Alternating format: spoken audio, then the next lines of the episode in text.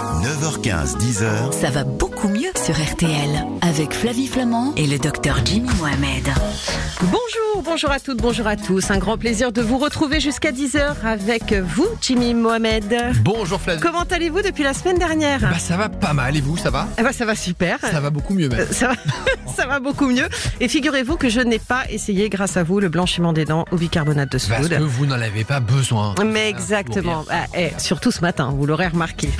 Merci en tout cas à vous tous d'être avec nous. Ça va beaucoup mieux. C'est de 9h15 à 10h, le magazine santé et bien-être d'RTL. Pour participer, pour poser vos questions santé dans l'émission, eh bien, il n'y a rien de plus simple. Il vous suffit d'appeler dès à présent le 3210, 50 centimes d'euros la minute. Vous nous envoyez un mail à santé sans le et at rtl.fr et Jimmy, justement, répondra dans un instant à toutes vos inquiétudes sur votre santé, mais aussi sur celle de vos proches. Voilà, ça va beaucoup mieux. On attend vos témoignages. Quel est le programme de ce samedi matin Sommaire. Si vous êtes euh, stressé, irritable, fatigué par des nuits sans sommeil réparateur, il existe une technique thérapeutique saine, efficace et validée par la science. Ça s'appelle l'hypnose. L'hypnothérapie libère l'inconscient de ses peurs et permet d'affronter les états de stress et d'anxiété durablement. Comment se déroule une séance? C'est le dossier de la semaine. Le brocoli, je vais pas vous mentir, c'est mon légume préféré. Vous aussi. Mais oui, mais surtout il a des pouvoirs extraordinaires. Il pourra améliorer nos humeurs et puis lutter contre certains cancers. On vous dit tout pour l'aliment de la semaine. Alors évidemment, on la voit partout, elle est plébiscitée par les influenceuses du bien-être. La douche froide le matin serait la routine idéale pour booster son immunité, avoir une belle peau, mieux dormir et réduire le stress. Vous trouvez que ça me va bien ou pas? Parce que moi, je prends des douches froides depuis Et ben voilà. des années, mon cher Jimmy. On a spoilé la chronique, ça marche très bien la douche froide. Eh ben, merci beaucoup. On teste la routine de la semaine. Ça va beaucoup mieux sur RTL. Voilà, mais pour l'heure, c'est donc à l'eau, docteur. C'est la Noiraude. C'est au 3210 ou par mail at santé at rtl.fr. C'est Sébastien qui nous écrit. Alors, merci beaucoup, Sébastien, parce que j'aurais posé la même question au docteur Jimmy Mohamed ce matin. J'ai un iPhone 12 depuis deux ans. Je viens d'apprendre qu'il va être interdit à la vente car il émet des ondes électromagnétiques excessives et dangereuses pour la santé. Quel peut être l'impact de ces ondes sur mon corps depuis deux ans, Jimmy? Alors c'est vrai qu'on se pose la question, est-ce que ces ondes électromagnétiques, elles sont dangereuses? Moi, j'en sais pas grand-chose, mais je me suis Mm. renseigné, je me suis dit, tiens, qu'est-ce que dit l'Organisation mondiale de la santé? Eh bien, elle dit que pour l'instant, rien n'indique que l'exposition à ces champs électromagnétiques de faible intensité, ceux dégagés pour le téléphone, eh bien, puisse être dangereuse pour la santé humaine, et ce, malgré de nombreuses recherches. D'accord, donc ça veut dire qu'il n'y a pas de risque à le garder près de soi comme moi je le fais depuis des années. C'est pas tout à fait ce que je dis. On ne sait pas exactement si ces ondes électromagnétiques peuvent favoriser certaines maladies. On n'a pas la preuve que ça peut et on n'a pas la preuve que ça ne peut pas. Mm. En revanche, on parle d'un principe de précaution. C'est pour ça que les constructeurs ont des limites, puisque au-delà du seuil qui a été fixé, notamment pour l'iPhone, eh bien, on peut faire un peu chauffer les tissus. Et donc, on pense que ça pourrait peut-être être nuisible pour la santé. En revanche, ce qu'on peut conseiller, c'est d'éviter de garder son téléphone près de son oreiller, près de sa tête lorsqu'on dort. Donc pas sur la table de chevet, quoi, plutôt par terre. On évite, même si, encore une fois, vous n'allez pas avoir une tumeur cérébrale à cause Ouais, de ça. comprends. On évite d'avoir le téléphone dans sa poche, près des testicules, parce que on pense que ça pourrait peut-être altérer la fertilité. D'accord. On n'en est pas sûr, c'est juste un principe de précaution. Donc pour le reste, on ne s'inquiète pas trop. Bah, on s'inquiète du téléphone quand même. Le Ouais. téléphone, il perturbe notre sommeil. Les réseaux sociaux vont nous épuiser. On en parlera peut-être tout à l'heure. Et puis au volant, le téléphone, c'est dangereux. Donc peut-être qu'il faut qu'on concentre plus d'énergie sur notre utilisation du téléphone plutôt que ces seuils qui sont quasiment réglés. D'accord, donc affaire à suivre. Mais enfin, pas de panique à bord, euh, docteur, mais on attend quand même. On reste prudent, il va y avoir une mise à jour qui va être faite dans les prochains jours, prochaines semaines. On reste tranquille et on fait attention à l'utilisation de son téléphone d'une façon générale. Très bien. Flavie Flamand et le docteur Jimmy Mohamed attendent vos appels au 3210. 50 centimes la minute. Autre question, Jimmy, qui nous est arrivée, c'est Isabelle. Quelles vitamines et minéraux prendre quand on a plus de 65 ans Il y a des vitamines et minéraux précis? S'il y a une chose à recommander après euh, 65 ans, on en avait déjà parlé, c'est la vitamine D. Ouais. Euh, la vitamine D sous forme d'ampoule, on sait que après 65 ans, on va moins bien la métaboliser, moins bien l'absorber, et donc Mhm. il faudrait prendre de la vitamine D pour renforcer en quelque sorte nos os. Mais encore une fois, c'est la seule chose que vous devez prendre, et c'est pas la peine de dépenser de l'argent, notamment à la pharmacie, à prendre des vitamines au hasard. Justement, j'allais vous poser la question là, c'était un peu la rentrée. Tout le monde se sentait un peu fatigué parce qu'on avait le rythme des vacances. Il fallait se remettre à bosser. Moi, je suis rentrée, j'étais déjà crevée.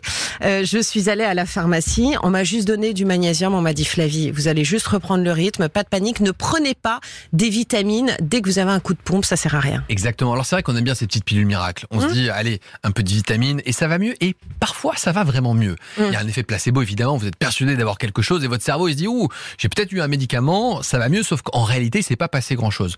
On prendre un exemple tout simple. Si jamais vous êtes carencé en fer, la carence en fer, c'est la carence la plus fréquente chez la femme, notamment à cause des règles. La vitamine que vous allez acheter à la pharmacie, qui contient plein de petites vitamines et un peu de fer, elle est quasiment 10 fois moins dosée que le fer que je pourrais vous prescrire sur prescription médicale. Ça veut dire quoi? Que si réellement vous avez une carence, les polyvitamines ne sont pas suffisamment dosées. Et la plupart du temps, un régime équilibré, une alimentation plus ou moins correcte, Mm. permet d'apporter l'ensemble des vitamines, sauf la vitamine D, qui vient notamment du soleil, et qu'on va donner sous forme Donc ne gaspillez pas votre argent dans des polyvitamines. Privilégiez des fruits et des légumes. Il y a plein de vitamines dans les fruits et des légumes. Et puis s'il y a trois vitamines qu'on peut proposer, c'est un de dormir. Hum. Parce que ça permet de stimuler le système immunitaire. Deux, de pratiquer de l'activité physique. On est moins malade et on est plus en forme. Et puis trois, de faire attention à son alimentation. Donc le message est simple. Ne dépensez pas votre argent dans des polyvitamines. Prenez juste une ampoule de vitamine D, mais ça, c'est votre médecin qui vous la recommandera. Regardez-moi dans les yeux, mon cher euh, Jimmy Mohamed. Est-ce que Oui. vous avez confiance? Vous sentez là, comme Ah, ça, que vos paupières sont lourdes À la, à la mesmer, là. Ah non, c'est pas à la. Mesmer, parce que là, c'est Léonard Anthony qui est hypnothérapeute qui va venir justement nous parler de l'hypnose qui peut changer certaines choses dans notre existence. On se retrouve dans un instant sur l'antenne d'RTL pour Ça va beaucoup mieux. Jimmy Mohamed, Flavie Flamand, ça va beaucoup mieux sur RTL.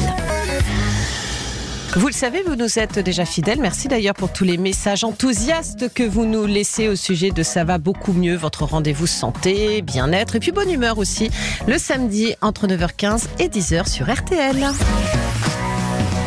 Alors là, je suis contente. Parce que vous nous avez proposé de parler de l'hypnose ce matin, Jimmy Mohamed. Pour quelle raison et avec qui? De façon très sérieuse, parce que l'hypnose, en réalité, c'est une science. Souvent, on pense à l'hypnose spectacle. Et donc, on a profité d'inviter Léonard Anthony, qui est spécialiste notamment de la fatigue, hypnothérapeute et aussi auteur du super livre Goodbye Fatigue aux éditions Overjoy, pour être plus fatigué, grâce notamment à l'hypnose, mais pas que. Bonjour Léonard Anthony. Bonjour Flavie. Merci d'être là. Alors avec vous, on va essayer d'améliorer notre quotidien grâce à l'hypnose.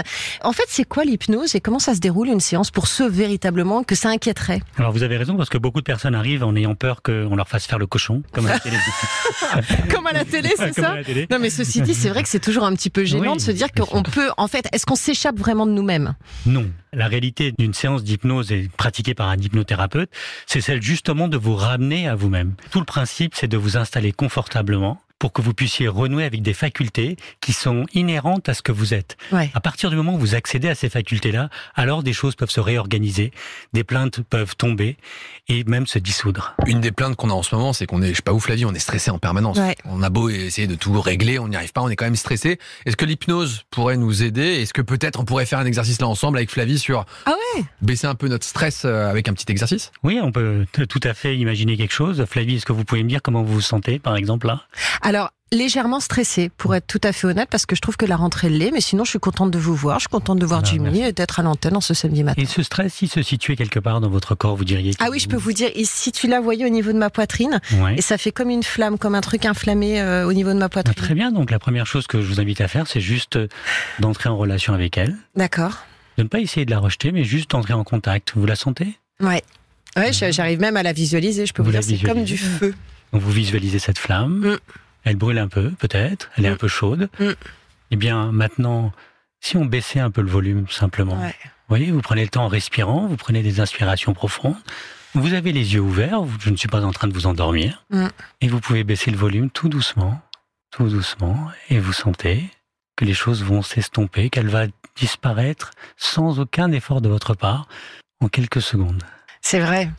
Je vais quand même en témoigner auprès de nos, nos auditeurs. C'est vrai parce que je visualise. Est-ce que c'est ça aussi l'exercice de l'hypnose? C'est-à-dire est que j'ai visualisé une flamme et quand vous m'avez parlé de baisser, l'intensité, oui, exactement. Et c'est vrai que non, mais c'est vrai, je me sens vraiment mieux. Mais est-ce que c'est lié à votre regard aussi? Parce que je ne vous ai pas quitté du regard, euh, Léonard. Alors, on dit que l'hypnose est relationnelle. C'est une grande différence avec la méditation, par exemple. Et évidemment, euh, on va catalyser par la présence, mais en apprenant prenant en quelques séances et en rappelant la séance, on va pouvoir pratiquer ce qu'on appelle auto-hypnose. D'accord. Et c'est vraiment très efficace parce que ça va très vite. Quoi. Est-ce que, après vraiment, Jimmy, je vous laisse la parole, Oh, mais je me, je me disais en fait. Ah non, mais ça y est, je, je suis. Non, mais. Je suis tellement bien là. Non mais je me disais, en fait, est-ce qu'on est tous réceptifs de la même façon à l'hypnose? Par exemple, est-ce que Jimmy l'est tout autant que moi ou peut l'être davantage? Alors c'est un vrai débat d'experts Ouais. sur, sur la question. Est-ce que tout le monde est réceptif à l'hypnose? Ma réponse, elle est tout le monde l'est, c'est juste une question de temps. Parce que l'hypnose, ce n'est rien d'autre que d'accéder à des facultés qui sont en vous. Donc après, il y a des gens qui vont s'opposer parce qu'ils vont arriver avec une idée de se dire je vais te faire tomber.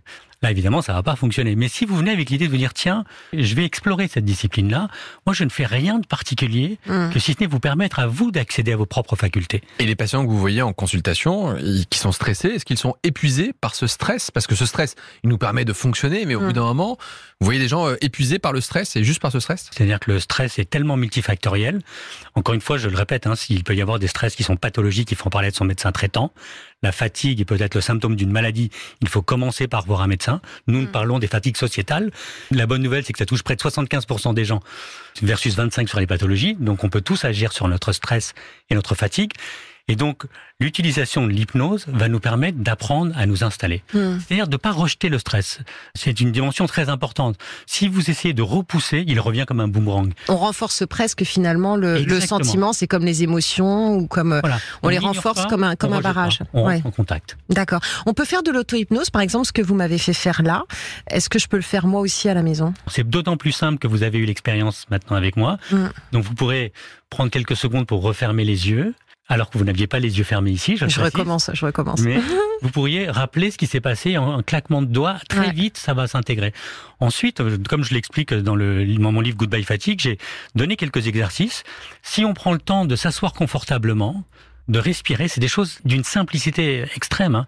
On peut s'inspirer de l'auto-hypnose pour tout d'un coup soi-même entrer dans ces états-là. Euh, oui, c'est un petit peu comme la méditation. Enfin, ça fait partie. Il faut pratiquer un petit peu pour pouvoir. Voilà, euh, et puis ça peut devenir, l'auto-hypnose peut être considéré comme un art dans certaines circonstances. Alors, on comprend la situation économique, elle est compliquée, c'est la rentrée, on est stressé par les enfants, mais est-ce qu'on n'est pas aussi sursollicité, notamment par les réseaux sociaux, qui vont être responsables d'une fatigue, puisqu'en permanence, le téléphone sonne? Est-ce qu'on a des clés, des outils, des conseils pour essayer de lutter contre cette fatigue, favorisée par notamment les écrans Vous avez raison, c'est un véritable fléau et c'est très important de le rappeler au moment de la rentrée pour nous tous, aussi bien enfants, adultes, adolescents.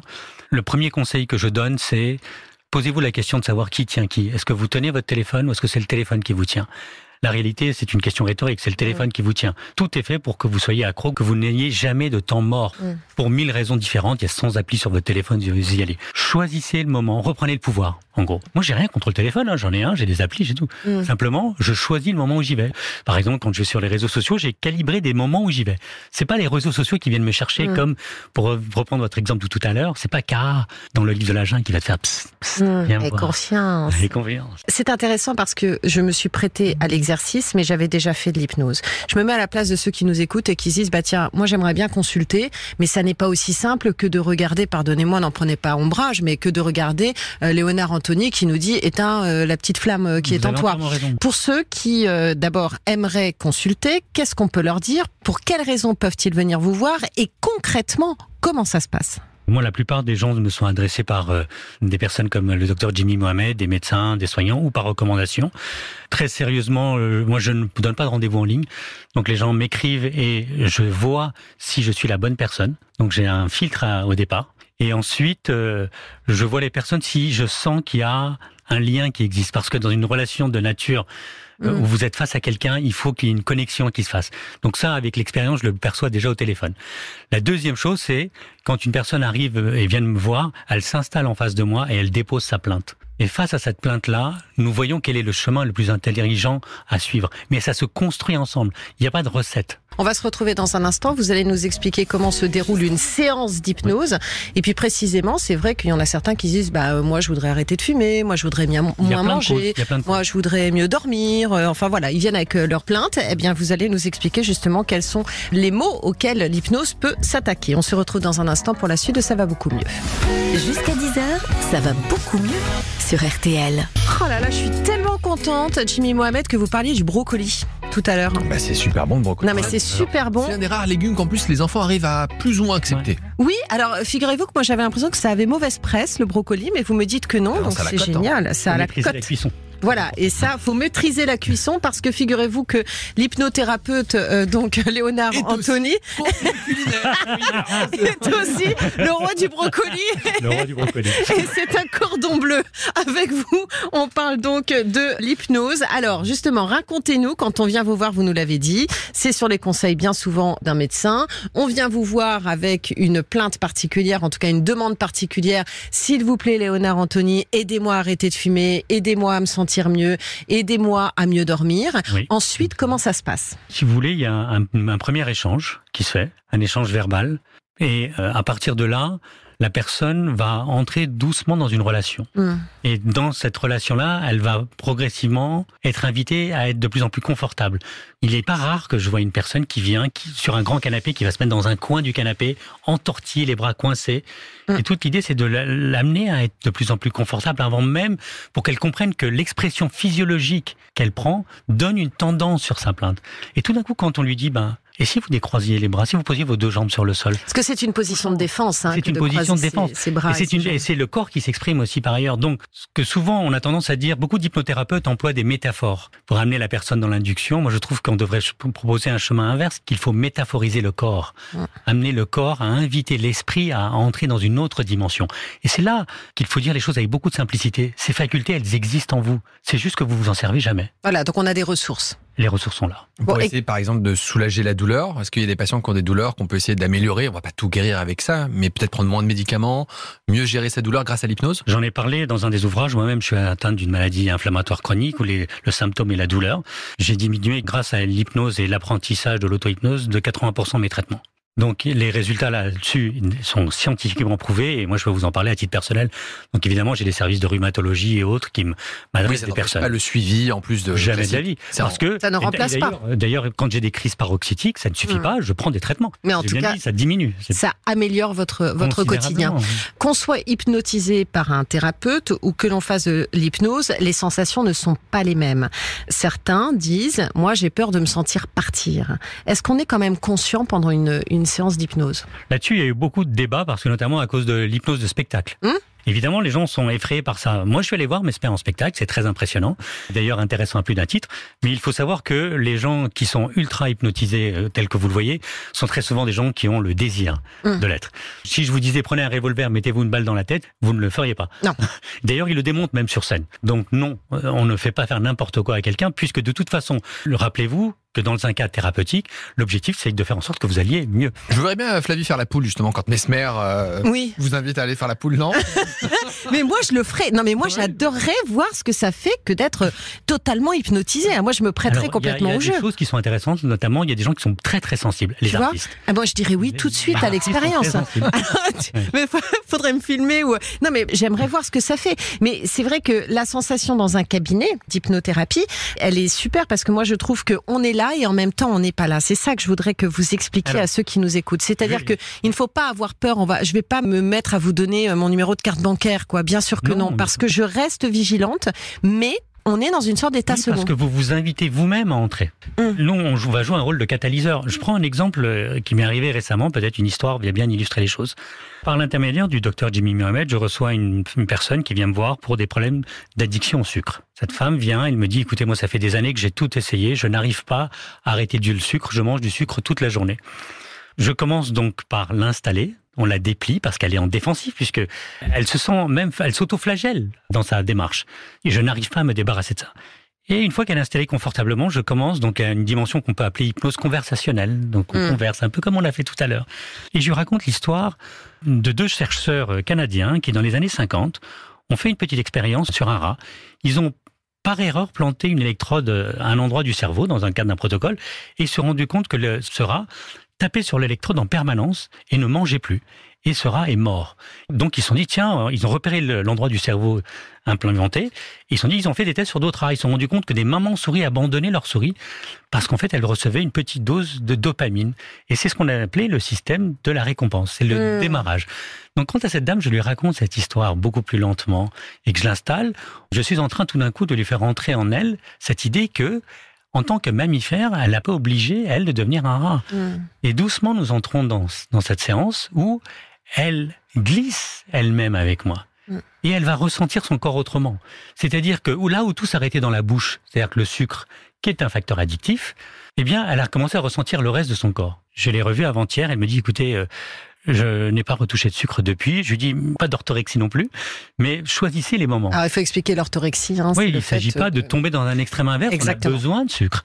Donc on a réinvité. Euh, une petite dose, j'avais juste dit que vous pouvez manger deux gâteaux par jour. Preuve en est que l'hypnose peut nous aider dans de nombreux domaines. Gestion du stress, la douleur, la fatigue, le sommeil, et puis pourquoi pas l'addiction au sucre, le Voilà. tabac. Mm. Donc c'est une médecine complémentaire qu'on doit utiliser avec des professionnels, on le rappelle, formés et euh, Et, et avec une voix de dingue, parce que moi je viens de vous écouter et je me sens mais dans une sorte d'état second parce que vous avez la voix qui va avec quand même à Léonard Anthony, hein, vous le savez ça. C'est ma voix de crooner. Ah, c'est ça, votre crooner et d'hypnothérapeute Léonard Anthony. Goodbye fatigue, c'est votre livre L'art de ne plus subir sa fatigue et celle des autres. C'est chez Overjoy. Merci à vous. Merci. RTL, Ça va beaucoup mieux. Voilà, et vous le savez, chaque semaine, on passe au crible un aliment pour en mesurer les vertus. Et cette semaine, c'est le brocoli, votre légume favori. Ah oui, franchement, le brocoli, il faut absolument en manger régulièrement. Ouais. Déjà, petit portrait robot très rapide. Le brocoli, c'est très très très très faible en calories. On se doute qu'on va pas grossir avec du brocoli, mais un kilo de brocoli. Et je vous invite à essayer de manger un jour un kilo de brocoli, c'est Ouais. impossible. C'est 300 kilocalories. 300 kilocalories, ça parle à personne. Mais si je vous dis qu'une simple part de pizza, c'est 250-300 kilocalories, vous avez déjà l'élément de comparaison que le brocoli, ça fait Incroyable. Vraiment, vraiment, vraiment pas grossir. D'accord. Il est composé à plus de 90% d'eau, très peu de sucre, des protéines malgré tout intéressantes, alors que c'est un légume. Et puis vous avez quasiment pas de gras, donc c'est vraiment à ce niveau-là 100% gagnant. D'accord, ça fait péter le brocoli. C'est une expérience personnelle, c'est une affirmation. Bah, c'est une affirmation, figurez-vous, mais parce que ça me passionne et que je trouve ça intéressant. Non, mais c'est vrai ou pas? Ça fait des gaz. Oui, ça peut donner des gaz. Merci. Des, des inconforts intestinaux contre lesquels il y a toujours des solutions comme le charbon, docteur. Exactement, le charbon, effectivement, qui absorbe les gaz. Je crois que vous êtes une Mais tout le monde le sait, vous savez, depuis des années, ils me suivent dans Nous voilà bien. Et ils le savaient bien, c'était ma passion. Au niveau des vitamines, ça donne quoi le brocoli? Bah c'est pas mal, c'est une très bonne source de vitamine C, il y a aussi de la vitamine K aussi ce qu'on appelle de l'acide folique qui est importante quand on est enceinte puisque ça permet de lutter contre les malformations chez l'enfant. Euh, il y a plein de minéraux, du potassium, du calcium, du phosphore, du magnésium et aussi plein d'oligo-éléments. C'est donc un cocktail de vitamines, pas besoin d'aller à la pharmacie, vous prenez des brocolis. Et pourquoi c'est bon pour la santé alors, Jimmy Alors, en fait, il y a plein d'études qui montrent que la consommation de brocoli, grâce à un composé à l'intérieur qu'on appelle le glucosinolate, ne Hein retenez pas le nom, c'est juste pour me la raconter, eh bien, permet de réduire le risque de certains cancers. Donc, en fait, j'aime pas le terme aliment anti-cancer. Oui. qu'il n'y a pas d'aliment anti-cancer, mais ça protège en réalité votre organisme. Et on a aussi montré qu'il y a des antioxydants dans le brocoli qui permettent de protéger des maladies cardiovasculaires et de ce qu'on appelle les maladies neurodégénératives Ok. comme la maladie d'Alzheimer. Donc franchement, le Bon, brocoli- génial. Ça, c'est pour la santé. Euh, maintenant, pour l'humeur. euh, brocoli, c'est c'est- incroyable. C'est fou, ça. Ça contient ce qu'on appelle du tryptophane. Et ce tryptophane, c'est ce qu'on appelle un acide aminé. C'est une perle d'un collier. Et le collier, c'est la protéine. Ce tryptophane, il permet de créer notamment de la sérotonine. Ça veut dire qu'on arrive à créer l'hormone du bien-être Ouais. grâce à nos aliments, puisque 90% de cette sérotonine, elle est fabriquée où? Dans le tube digestif. Donc, grâce au brocoli et grâce aux légumes d'une façon générale, eh bien, on peut être de meilleure humeur. C'est génial, ça fait péter joyeusement. quoi. Allez, on se retrouve dans un instant. Des questions de nos auditeurs pour vous, Jimmy. Et puis, on va se prendre une douche froide, tiens. Une cold shower. À tout de suite. Flavie Flamand, Jimmy Mohamed, Ça va beaucoup mieux.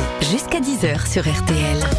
Voilà, c'est votre euh, nouveau magazine santé sur RTL avec euh, Jimmy Mohamed pour poser toutes vos questions à Jimmy. Rien de plus simple. Vous appelez dès à présent et jusqu'à 10h le 3210 ou alors vous nous envoyez tout simplement un email à santé@rtl.fr santé sans le et où vous nous laissez votre numéro de téléphone. C'est très important parce que comme ça vous pourrez intervenir sur cette antenne.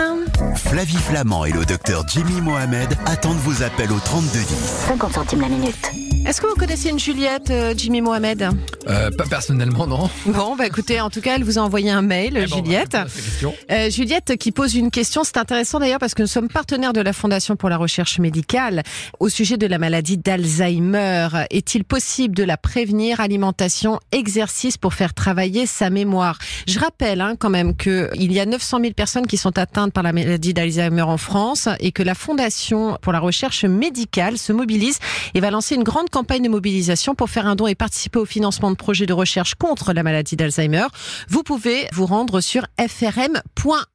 Ça, c'était la petite parenthèse parce que c'est important de le dire, on a toujours besoin des dons pour la recherche.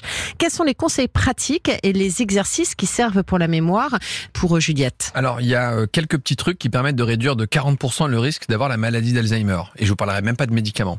La mémoire, on peut la travailler avec des exercices. Pourquoi? Parce que le cerveau, en permanence, il peut créer de nouvelles connexions.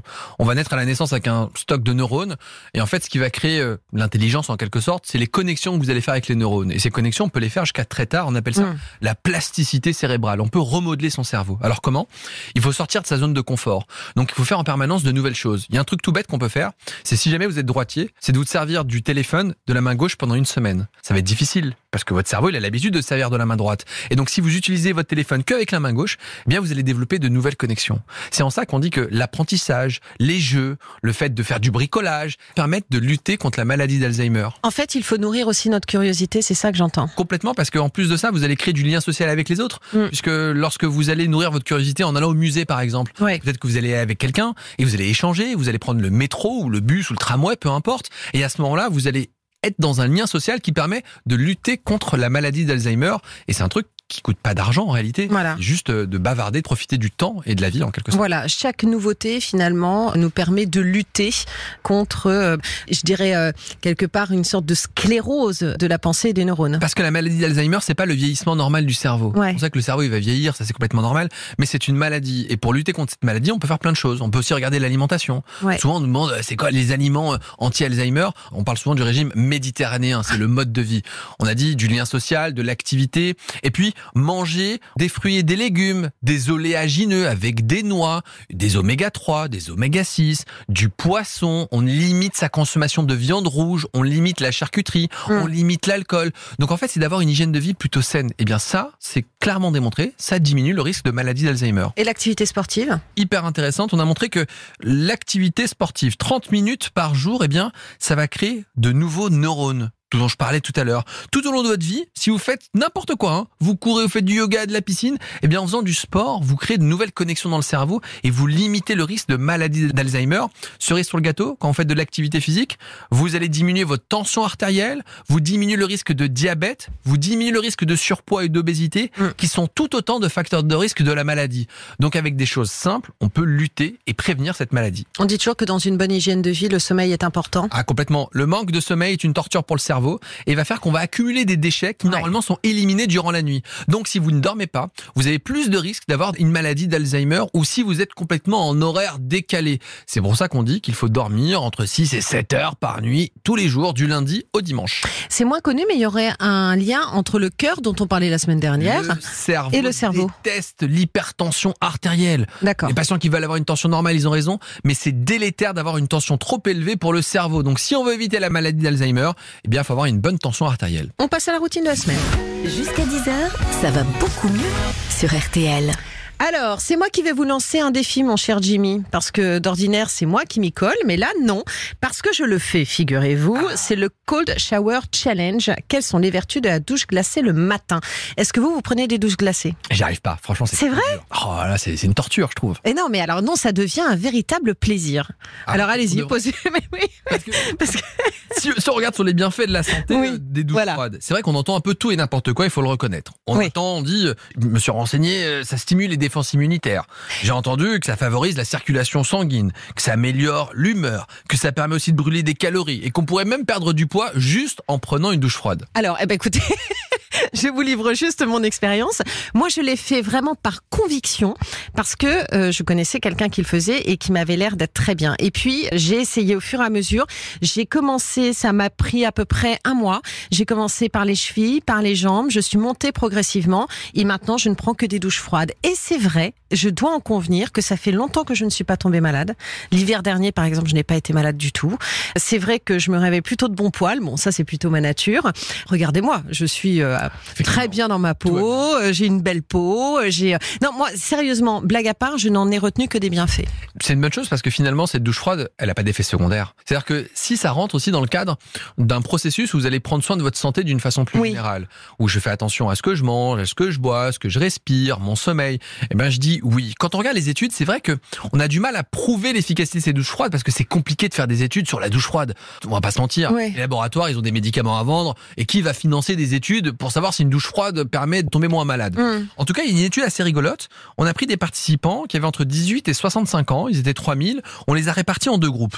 Un groupe de patients qui va effectivement prendre une douche froide durant 30 secondes, une minute et jusqu'à une minute 30. Ouais. Et puis un groupe de patients qui va continuer à prendre des douches classiques, voire des douches un peu chaudes. Alors vas-y. Et au bout de 30 jours, on regarde qui a eu le plus d'arrêts maladie et est-ce qu'un groupe est moins tombé malade qu'un autre. Eh bien, on s'est quand même rendu compte que le groupe qui a pris des douches froides a eu 30% d'arrêts maladie en moins. Ouais. Ils sont pas tombés moins malades pour autant, mais quand même, il s'est passé un truc dans le groupe douche froide.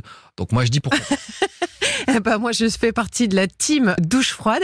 Selon vous, il faut la prendre le matin ou le soir? Plutôt le matin, parce que si vous prenez une que douche froide le soir, bah, Ça stimule. Hein. Exactement. Ça et puis votre corps va vouloir se réchauffer. Vous avez eu très froid et donc ça, ça va perturber le sommeil. Donc si vous voulez faire une douche froide, je pense que vous avez eu euh, la bonne attitude, progressivement. Exactement. On y va tranquillement. Ouais. On se met pas sous un vin glacé d'emblée.